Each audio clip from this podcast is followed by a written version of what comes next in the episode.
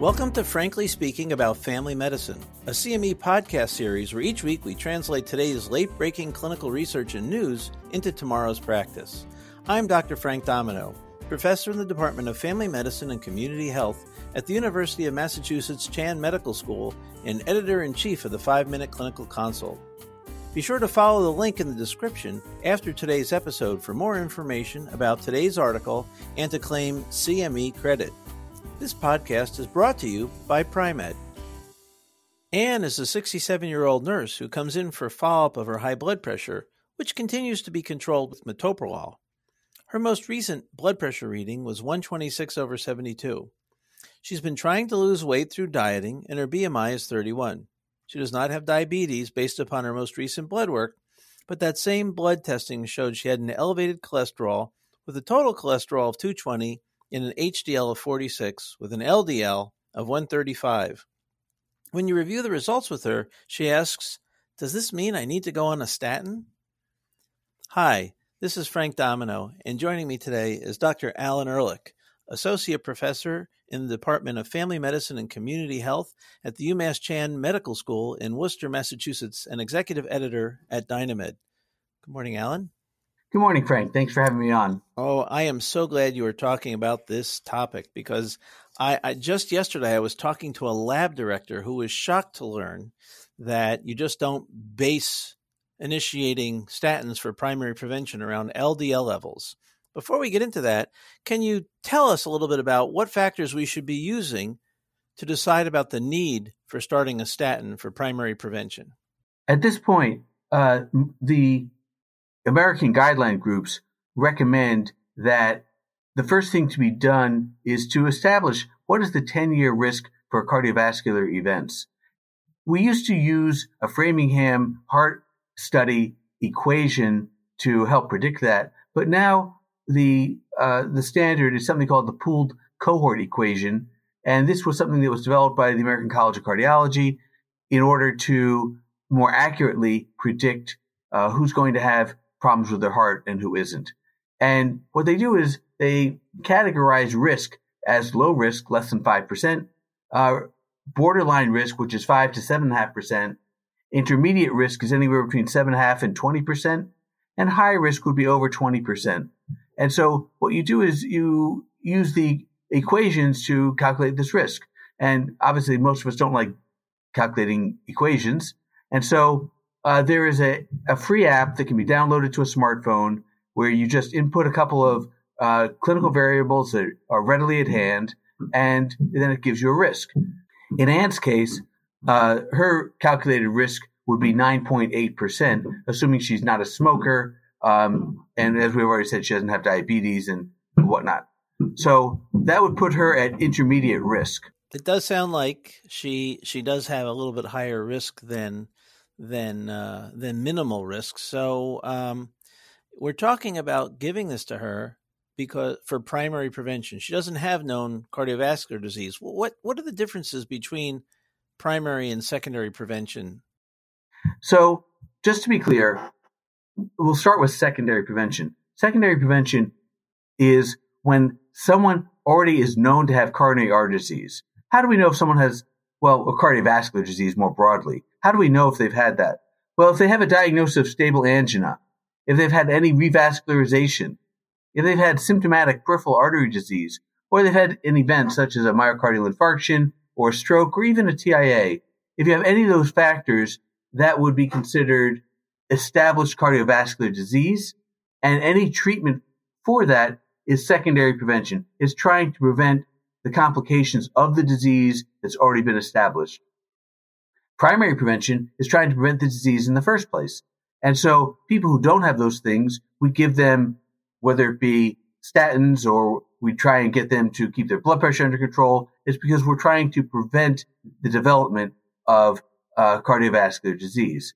And so the, the thing is that the interventions that we do have different effects because the baseline risk of having subsequent problems is much higher if the cardiovascular disease is already established compared to uh, when you're doing primary prevention, where the likelihood of benefit is much smaller because the baseline risk is much smaller.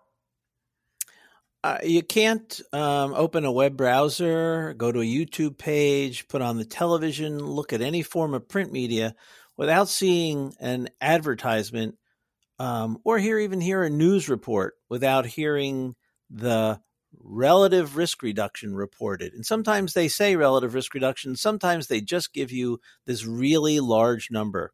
Uh, how much does what are, what are the current feelings about um, relative risk reductions when people discuss statin use, especially for primary prevention? So you're quite right that relative risk reduction is certainly what people hear about in the media all the time.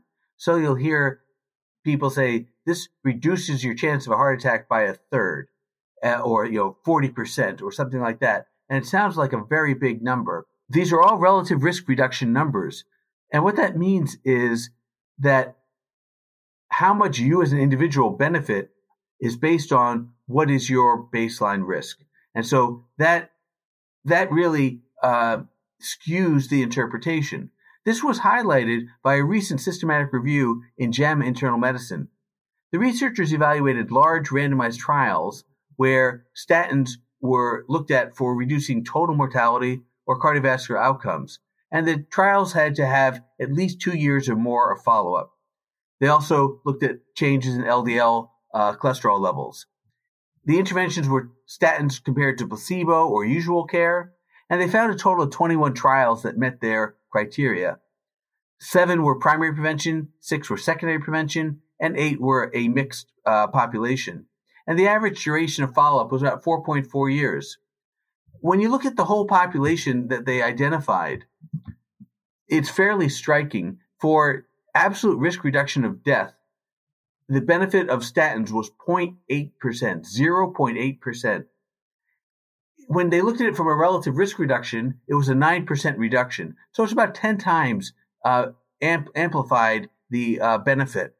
For preventing uh, myocardial infarction, the numbers were 1.3% absolute risk reduction and a 29% relative risk reduction. So someone might say, oh, we're going to reduce your chance of having a myocardial infarction by about 30%, when the absolute difference is only about 1.3%.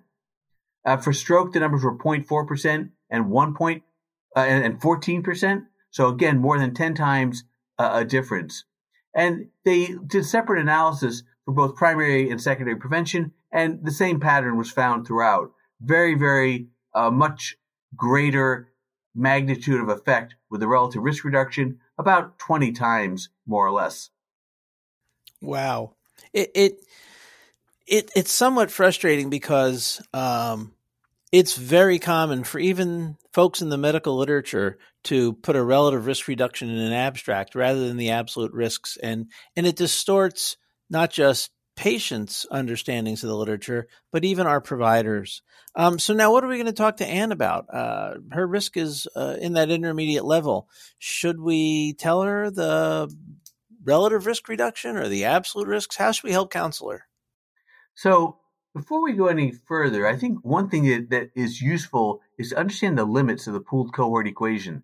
And the U.S. Preventive Services Task Force discusses this in their own recommendations because they have different thresholds for when to recommend treatment and when not compared to the American College of Cardiology. The USPSTF points out that uh, the pooled cohort e- equations lack precision and that there have been no trials that have enrolled patients based on their PCE risk. Rather, these are based on volunteers in randomized controlled trials and the extent of which the findings, uh, how much we can apply them in a contemporary situation. These were all done in the 1990s or earlier. And we obviously have a more diverse population right now. So you need to take these numbers with a grain of salt. In Anne's case, you know, her risk is 9.8%. And you look at that number and you think, oh, you know, it's precise to a, a tenth of a percent. Numbers have a way of giving us false confidence. So just always bear in mind, she's around 10%. 10% is sort of a threshold where the USPSTF would say she might consider uh, the benefits of statins. The ACC is going to be a little stronger in that regard. There are some other factors that come into play, such as um, did she have premature? Uh, does she have premature menopause? Did she uh, have preeclampsia? These are other factors that might increase risk, and so things like that can be looked at. But overall, I think we need to have a conversation with Anne about the fact that statins probably would give her some benefit, but the benefit's likely to be small. You know, her benefit is likely to be about 2% or less. And that's, that's over the total of 10 years. The pooled cohort equation does have a, a place where it will tell you what is the benefit of adding a statin, and you can see the risk reduction over 10 years. So she goes from about 9.8% down to, uh, in the, in the seven, seven and a half or 7.8% range. So the tool is very useful. It can allow you to have a meaningful conversation with uh, the patient about just how much benefit they expect. And then you can ask them about their values. What's most important? Did they have family members who had a lot of problems with uh, heart attacks that might influence them one way or the other? Or do they personally have a lot of troubled medications where if they don't really need to take it, they'd rather not? These are part of the shared decision making. And finally, it's important to remember that no decision is final. You can work on lifestyle factors for a few months, recheck the numbers and see what happens, or go on the medicine. And if there's no problem, great. And if there are problems, come off of it.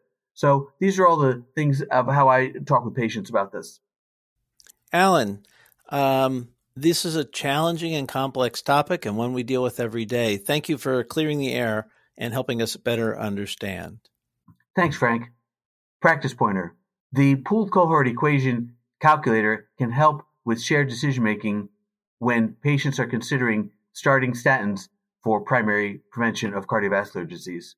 Join us next time when we talk about the role of telemedicine in providing medical terminations. Thank you for listening to Frankly Speaking About Family Medicine, brought to you by Pri-Med to claim CME credit and receive additional information about the article referenced in today's episode, follow the link in the description. To stay up to date on the most recent clinical research and news, please subscribe to Frankly Speaking About Family Medicine and be sure to check out pri-med.com for additional CME content.